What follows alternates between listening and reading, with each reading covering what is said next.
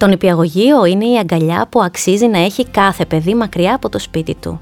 Είμαι η Μαργαρίτα Νικολάου, διευθύντρια του mothersblog.gr και με αυτή τη φράση θα προλογίσω το νέο μας θέμα σε αυτό το podcast.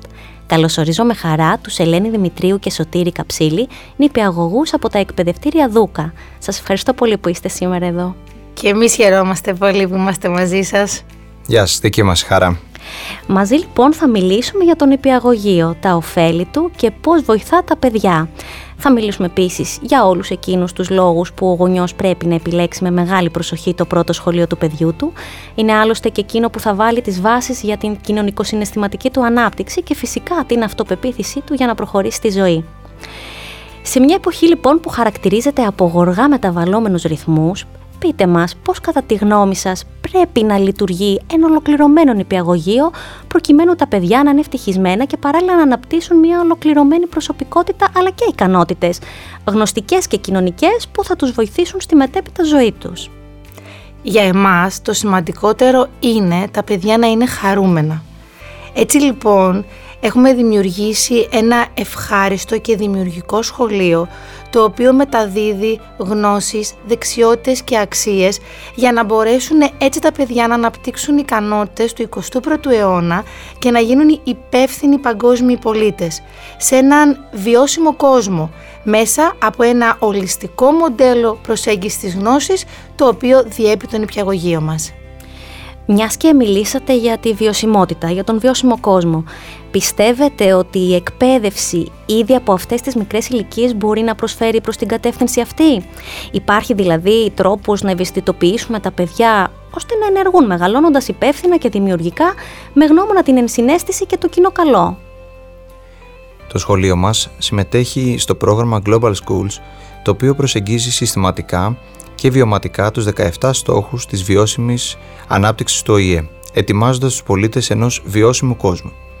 Το πρόγραμμα αυτό επιτυγχάνεται με τη συνεργατική προσέγγιση ανάμεσα στους νηπιαγωγούς και τους άλλους εκπαιδευτικούς ειδικοτήτων, ώστε να καλύπτονται διαθεματικά και διεπιστημονικά όλοι οι εκπαιδευτικοί στόχοι και οι δράσεις αναθεματική ενότητα που καλύπτουν τους στόχους της βιώσιμης ανάπτυξης.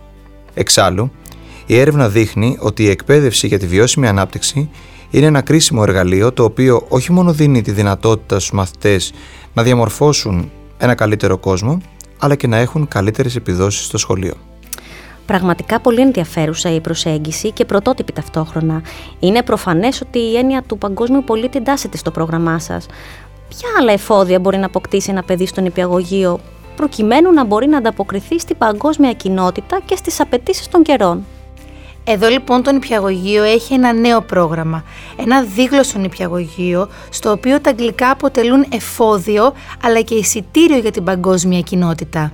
Δραστηριότητες βιωματικές και παιγνιώδεις σχετικά με coding and robotics, με learning through play, kinems, computational thinking, STEM, δράση stream, ένα πολύ ενδιαφέρον πρόγραμμα Green Days, την κομποστοπή, το θεατρικό μας παιχνίδι, το Messi Play μας, ο Μίλους, μαζί πάντα με ένα πρωτοποριακό πρόγραμμα, το Στάση Ζωής, που ενισχύει τις κοινωνικές και συναισθηματικές δεξιότητες.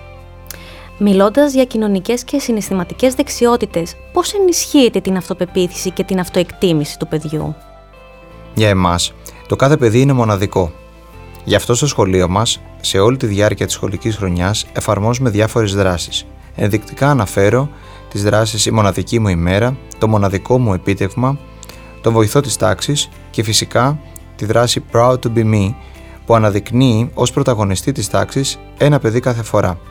Τέλος, ο ρόλος του ψυχολόγου είναι πολύ σημαντικός και βρίσκεται μαζί μας σε καθημερινή βάση στον υπηαγωγείο.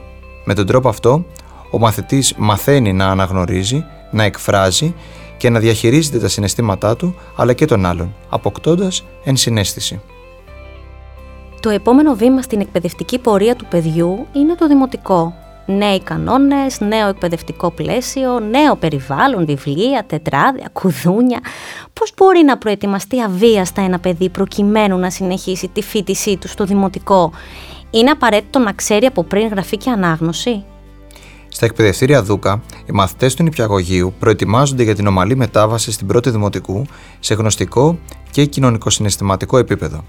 Αυτό επιτυγχάνεται με το εκπαιδευτικό πρόγραμμα των εκπαιδευτηρίων Δούκα, το οποίο είναι σχεδιασμένο ώστε να αρχίζει από το νηπιαγωγείο και να μεταβαίνει ανατάξει ομαλά ως το Λύκειο.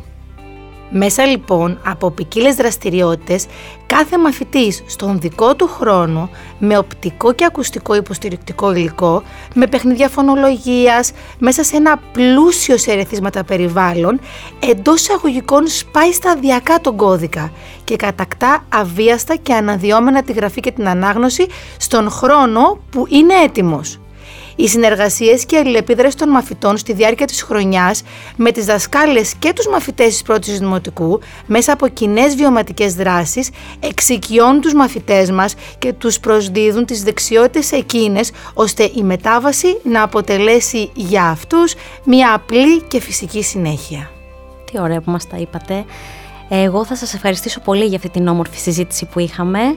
Ευχαριστούμε πάρα πολύ κι εμείς. Εμείς ευχαριστούμε πολύ, να είστε καλά. Ε, κλείνοντας, θέλω να υπενθυμίσω σε όλους τους γονείς που μας ακούνε ότι το νηπιαγωγείο είναι το πρώτο μεγάλο σκαλοπάτι στην όμορφη πορεία που θα έχει ένα παιδί ως μαθητής και αξίζει να δώσουμε προσοχή στην επιλογή του.